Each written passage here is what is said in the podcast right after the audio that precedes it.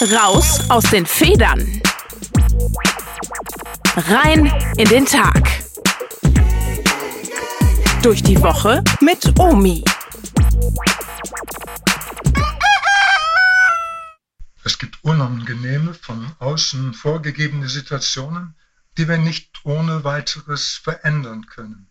Ein Beispiel. Ein trüber Herbsttag, es ist nass, dunkel, dazu eine umständlich nervende Zugfahrt mit Schienenersatzverkehr. In dem bereitgestellten Bus finden sich die Fahrgäste ein. Die Scheiben sind beschlagen, die Luft atmet mit jedem neuen Mitfahrenden mehr Feuchtigkeit. Am Ende steigen vier Jugendliche ein, offensichtlich betrunken. Jeder für sich eingelullt in seine Musik. Einer johlt einen Refrain dutzende Male. Der Bus gleitet durch die Nacht. Drinnen Schweigen und beständige Misstöne der Jugendlichen. Diese Situation löst sich mit dem Ende der Busfahrt auf. Andere unangenehme Situationen sind hartnäckiger und langwieriger. Es scheint, dass Corona und die Krise der Kirche dazugehören. Beide liegen wie Smog in der Luft und das Leben darunter wird empfindlich gestört. Im Bus konnte ich mich abwenden, wegducken. Hier kann ich es nicht. Damit dieser Smog nicht meine Gemütskräfte beeinträchtigt, braucht es etwas Wirksames. Und damit sind wir bei unserem Evangelium. Jesus fragt, warum siehst du den Splitter im Auge deines Bruders? Als 21-jähriger, friedensbewegter Katholik hörte ich dieses Wort auf einem Glaubenskurs. Zunächst verscheuchte ich es wie eine lästige Fliege. Meine heftige Abwehr mündete in der Erkenntnis, dass wohl Gott mir dieses Wort zuspricht. Unerhört, das kannte ich nicht. Und so tat dieses Wort sein Werk an mir, durchforstete meine Lebensräume und eroberte schließlich mein Herz. Es war ganz und gar nicht glorreich. Deutlich sah ich, dass ich auf dem besten Weg war, ein drittklassiger Linksintellektueller zu werden, der das konkrete Leben verpasst. In der letzten Nacht durfte ich beichten. Ein lang ersehnter Friede erfüllte darauf mein Herz. Wohlgemerkt, als Friedensaktivist strapazierte ich meine Umwelt in beinahe jedem dritten Satz mit diesem kostbaren Wort. Hier hatte ich ihn gefunden, den Frieden.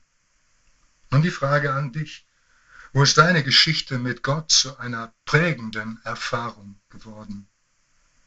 Wo hat er deine Herzregion rettend oder heilend berührt? Denn nur darin liegt die Kraft des Evangeliums. Wenn eine solche Erfahrung in der Schatztruhe deines Herzens lebendig ist, erschließen sich dir auch in schwierigen Zeiten Quellen der Freude und der Hoffnung. Doch diese Erinnerung ist Vergangenheit. Ich brauche auch für die Gegenwart Licht und Orientierung aus Gottes Wort. Vieles Gehörte, auch wichtige und gute Dinge, verlieren sich, schlagen keine Wurzeln, leider. Seit Anfang des Jahres begleitet mich eine Aussage über das Wirken Jesu in Galiläa. Sie steht als Mahnung und Erinnerung auf einer roten Karte. Gott hat Jesus von Nazareth gesalbt mit dem Heiligen Geist und mit Kraft. Dieser zog umher, tat Gutes und heilte alle, die in der Gewalt des Teufels waren. Mit diesem Jesus will ich in meinem Alltag unterwegs sein. Er gibt mir Orientierung, der Zimmermann aus Galiläa. Von ihm geht für mich eine beharrlich werbende Kraft aus.